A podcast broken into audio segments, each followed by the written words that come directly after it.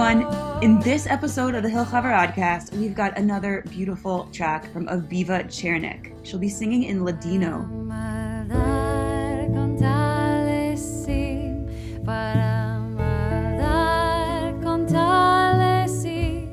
But first, we're going to talk about relationships. And this week, I spoke to Hill Havurah member Leslie Feeder. She's a clinical social worker who's spent decades doing couples counseling. We misread each other all the time. And so we think something is more important to somebody when it really isn't, or we think something isn't very important to somebody when it really is. Leslie told me about a communication tool that she uses with the couples that come to her for help, and it's called the 1 to 10 scale. So basically, when there's a conflict of some kind, you asked your partner how important that issue is to them on a scale from 1 to 10. And to illustrate how this strategy works, Leslie shared a story about how she used this strategy with her own husband, the Havurah's very own Michael Allen, who many of you know and adore from our high holiday services. And Michael did actually sign off on Leslie sharing the story. So here it is we decided at some point to get a dog to be sort of like a, a sibling to Nathaniel because he was an only child and he was 10 years old. So we went ahead and we got this dog. We called him Yogi. The dog was this feisty standard poodle, got to close to 70 pounds. And he was like a teenager dog because he was only about a year and a half. So the dog had separation anxiety, so that when we left, it would start chewing up books, especially Jewish books with all those nice bindings. It wasn't until we had this incident where we'd gone out somewhere, our house was separated from our garage. So when we get to the garage, the dog can hear and sense that we're coming, and he's scraping away at the door. And Michael went ballistic on him, just got really upset and was crying. Michael's very particular about things like that. He's looking at the door. No, he's going to ruin the door. This is horrible. And I'm thinking, whoa, if he's that upset, what's what does this mean? So I asked him, okay, Michael, on a one to 10 scale, how likely are we get rid of this dog that we've had for a year and a half and that we got for our son? And he said, oh, a four out of 10. Four? And so basically, you're looking at him and you're like, oh my lord, you're losing your mind. You're going to want to get up, give up this dog. This is like a huge, huge, huge problem. And then he was like, eh, it's a four. That's problem, right. But it's not, it's not going to be the end of the world. It's not going to be the end of this relationship with this dog. So what happened in the end? He went away to doggy boot camp twice. We figured out a way to get enough control over him and kept him until he was uh, 14 and a half and finally he died. Well, we had to put him down when he was 14 and a half. So he was a member of the family for 14 and a half years. Whoa. So, okay, so, and just to clarify, the one to 10 thing is like you specifically ask your partner, how important is this to you from a scale of one to 10? How upset are you from a scale of one to 10 to like get an actual answer? Yeah. Yes. What if the answer is like nine or 10? what do you well, do? well, well, that gives you some good information that you can start to work with. But so often, what happens when people start using the one to 10 scale, you realize they're not reading their partner very well, or vice versa. Mm. So years ago, I was working with a couple where that same thing was happening, where he, the guy was coming across at a nine or 10 level in terms of his anger. I was reading him at a nine or 10 level, and his wife was reading him at that level. And he's telling us, oh no, I'm just a little frustrated. I'm like a three or four. And it wasn't until I could videotape them talking and get him to watch the videotape that he finally said, oh, I get it. I'm not really at a three or four, am I? I'm much higher than that. So for folks listening, um, what's the lesson here? We often misread people ourselves and other people. And mm-hmm. so if you want a really shorthand way of talking about things, use the one to 10 scale. So another example of how I would use it with my husband is sometimes he wants to go to Eastern Market. I don't particularly want to go to Eastern Market and he wants me to come with him. So I'll ask him on a one to 10 scale, how important is that to you? If it's high, then no question, I'll go with him. If it's kind of not so high, then I'll say, well, no, I'd rather stay home. Yeah does this work better for some couples than others? Like for some people who are like drama queens, you know, I I imagine maybe I get the like this. you know, something's really not that big of a deal in the scheme of things of my life, but in the moment it might feel like a really big deal. So, you know, if someone were to ask me how big of a deal is this to you, like maybe in the moment I would say seven or eight and mean it, but truly it's like a two or three in the scheme of things. Should they still ask me? Should they still take me seriously because in that moment it's a seven or an eight? Or am I a drama queen and this doesn't work for me?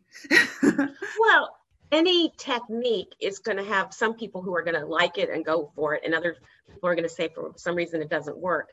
Not everything will work for everybody, and not everything will work all the time. So, do you find that there are people that this doesn't work for because like they're too emotional and they can't gauge how important something really is to them, or do you think it's like always worth a shot? I think it's really helpful because you can use it other ways. You can use it to go to your partner and instead of talking on and on for a paragraph and getting all upset about something, you can just say to them on a one to 10 scale, this is a 10 for me. Listen up. So you don't even have to ask. You could be the one who just shares. Like this is a yeah. huge deal. Yeah. Yeah. But listen. Or if you yeah. have a honeydew list, a list of 10 things that need to get done around the house, don't make everything a 10 hey, this is a 10, this is a six, this is a four, this is a two, this is a three. It helps with prioritizing. Cool. It's helpful, um, particularly if you have a couple where one person is really emotional and they overwhelm their partner. It's easier for them just to come and say something right at the beginning. This is a 10 for me. This is an eight for me. It cuts through all of that really, really quickly. Yeah. And, and then you don't have all this drama of overwhelming your partner Right. So, like, even if you are that really, really emotional person who feels like everything is a 10 in the moment, it's still a useful strategy because if you can have the cathartic experience of saying, This is a 10 for me, you might also avoid saying a whole lot of other things you don't need to be saying. yeah. So, can I ask what happens when you have a couple in your office who, you know, when partner says, This is a 8, 9, 10 for me, and their partner's like, sorry, can't do it. Like, just cannot. It's an 8, 9, 10 for me to not do it, whatever it is. What do you do then? well, part of unpacking that a little bit more. I mean, part of it is learning to deal with unrealistic expectations. So when we meet somebody and we're in courtship, we, we think of them as like the cake and they bring us happiness and everything's wonderful. But when we actually settle down and live with somebody, we realize all the ways that they're different from us. And this comes to how I changed my view of my class. I called my class Couples Communications You Are Not Alone. And then I started saying, You are not alone. You are not a clone. We actually expect our partner to be like us in lots of ways. When we live with them and we're married to them, we realize they're not like us. And it's also mm-hmm. why the, the golden rule is a problem sometimes. Do unto others as you would have them do unto you works if you're exactly the same. It doesn't work so well if you're different. That's so interesting. In the beginning of your work with couples, the main thing you wanted to emphasize to them was their connection with each other, with other couples. And then you were like, actually, I feel like the really important thing here is to emphasize the individuality of each person in a relationship. Right. So, how do you do that? How do you how do you get people into that place of like recognizing, respecting, loving, accepting, being okay with their own individuality and their partners?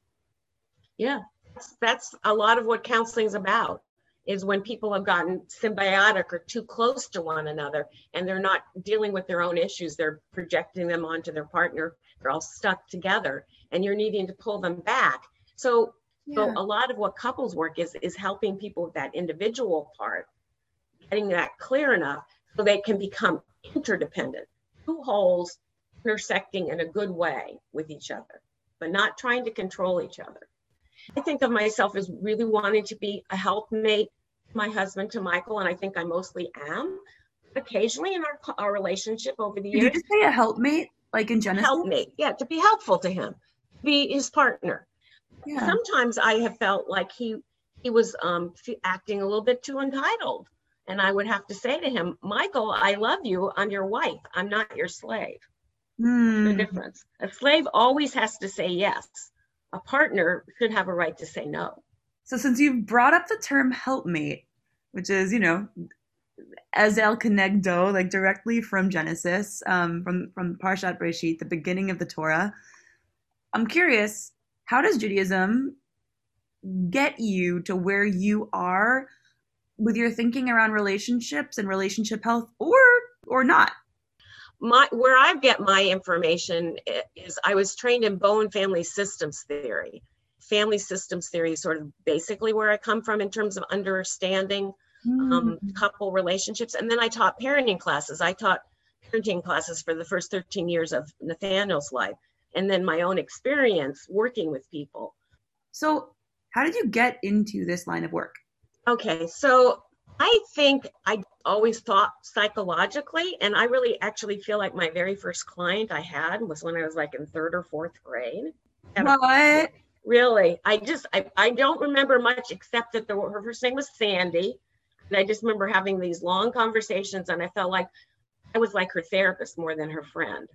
And And you um, were like eight years old. yeah. And Hmm. so when I got through college, I was interested in, in open education. But the more I looked at open education, the more I thought, well, that's going to be difficult because I'll be in a teaching situation and then I'll pick up on something emotionally and I won't be in a position to do anything about it. And that will be too frustrating. So that's when I decided I was moving the direction of, of uh, social work. You know what that reminds me of, kind of? when I decided to go to rabbinical school was when I kept on being getting frustrated working on academic papers in Jewish studies, which I loved Jewish studies and academic writing when I was in college. And I just kept on getting really frustrated because I would try to like bring in spiritual reflective pieces at the end of all my term papers and all my professors would get so annoyed and say like this isn't a sermon. This is like an academic paper. And i was like well this is annoying. I'll just go to rabbinical school. It sounds really similar. That's funny. So what does it feel like now to to now retire what's Well, what I'm not fully retired. I mean, I left Okay. Pfizer because I didn't want to work full time and they wouldn't let me not work full time or part time. Okay. So I'm doing counseling with BetterHelp. And I'm just get you have complete oh. control over how many clients you have. It's all online. I don't need an office. They handle all the finances. that's amazing and i'm also like really happy to hear that you have a format now that is going to be so safe and flexible for you during the pandemic and beyond right. mazel tov Yeah, yeah. So, thinking about these issues in relationships and the kind of struggle that inevitably goes along with living with and loving another person, another individual, as Leslie taught us, it makes me think of this really core piece of this week's Torah portion. It's a core piece of the Parsha, and it's a core piece of who we are as a people, the Jewish people. So in this week's Parsha, this is where Jacob, Yaakov, wrestles with an angel of God and is given a new name. He's given the name Yisrael, Israel. This would become not only Jacob's name, but the name of our people, the people Israel. And it means one who wrestles with God. He got this through a match, a wrestling match, a physical struggle with this messenger of God. And we inherit this name from our ancestors, and we live out this name as we wrestle with God, wrestle with Torah, struggle with the hard pieces of life, try to make meaning, try to get through it as the winter gets darker and colder, as this pandemic once again gets harsher. I think it is incredibly empowering to remember that struggle is at the core of who we are, that we are strong enough for a fight, and that there is divinity and connection and beauty within that fight. So, struggle on, and we will talk to you next week. From producer Jess Smith and me, we wish you a Shavua Tov, a good week, or in Ladino, a buena semana. Enjoy this beautiful music from Aviva Chernik.